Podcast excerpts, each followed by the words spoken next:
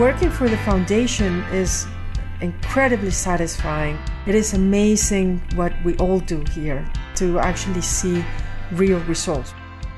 Welcome to our podcast series, My Life as a Research Assistant. This series is brought to you by Kessler Foundation, where we are changing the lives of people with disabilities. Research assistants are on the front lines of our research studies, collecting data, conducting interviews, testing subjects, and are the face of Kessler Foundation to our research study participants. In 2020, Kessler Foundation was ranked among one of the best nonprofits to work for and best places to work in New Jersey.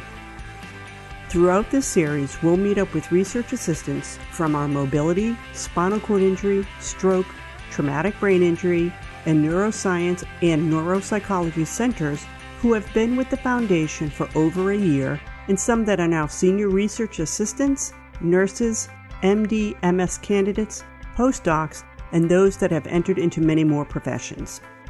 Welcome to another episode of My Life as a Research Assistant. This is your host, Joan Banks Smith, and today we have a special guest, Emma Kaplan.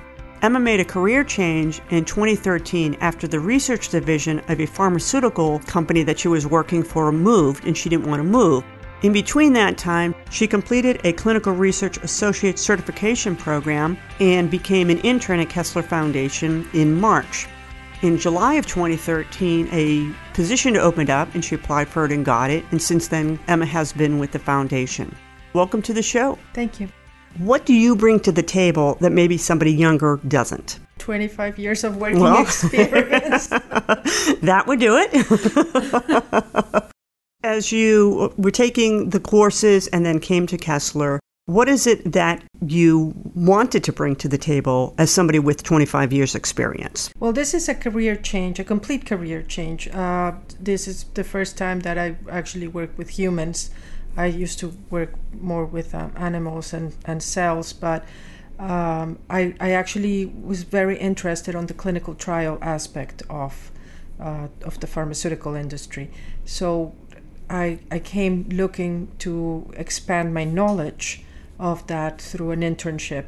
Uh, but I have, since I've been here, I have very much enjoyed working with the human population and working with the side of the clinical trial side of actually being part of the um, of this side of the research. So so I, I I'm still here. Well, that's good for us.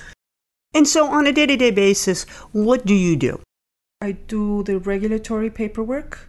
Uh, I do uh, the uh, visits uh, along with another research assistant, the uh, the visits for the participants, and I do all the data entry for it, and I do the regulatory paperwork for the IRB.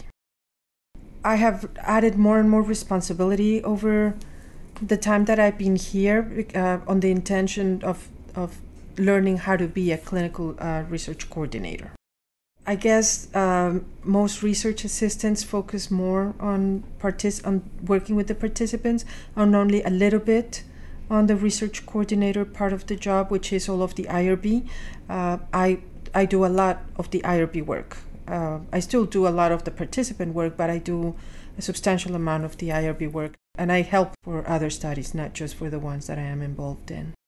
If I were interested in becoming a research participant, but we're on the fence about it, what could you say that would help ease my feelings about becoming a research participant? Well, more than ease your feelings about it, I would be very clear about the involvement in the research. I would make sure that you understood what it involves, the risks, and then I would allow you to make up your own mind. How important is it that we have research participants? Well, it's very important. If we don't have research participants, then we can't run the trials, and uh, and that's the end of that. Before you go, do you have anything that you would like to share with us? Working for the foundation is incredibly satisfying. It is it is amazing what we all do here, uh, and to actually see real results. Working, I think, working with the participants is probably one of the most amazing things I've done in my life because you actually see you actually see them get better. Uh, you and you see their, their their resiliency after having gone, in my case, for a stroke, and uh, and seeing them wanting to get better and doing everything that they can, and that that is humbling and inspiring. Well, thank you so much for stopping by, and we wish you the very best as you continue your research here at Kessler Foundation. Thank you. To learn more about career opportunities at Kessler Foundation, be sure and check out the program notes for links. Follow us on Facebook, Twitter, and Instagram. Listen to us on Apple Podcasts, Spotify, SoundCloud, or wherever you get your podcasts. This podcast was recorded on Friday, July 22, 2016, at 300 Executive Drive, West Orange, New Jersey, and was edited and produced by Joan Banks Smith creative producer for Kessler Foundation.